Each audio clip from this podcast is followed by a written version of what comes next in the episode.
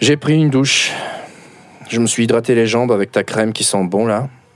Ça a fait du pâté sur mes poils. Du coup, je me suis rasé les jambes et je me suis coupé. Ah, je savais pas que c'était aussi dangereux l'épilation, bordel. J'ai fait des courses, j'ai même racheté des préservatifs, j'ai rangé les courses, j'ai déplacé le canapé de 10 cm vers la fenêtre pour créer une impression de changement. Et je me demande quel est le but de ma vie là? Raconte-moi ta vie, que je vive par procuration l'excitation d'être une key opinion leader.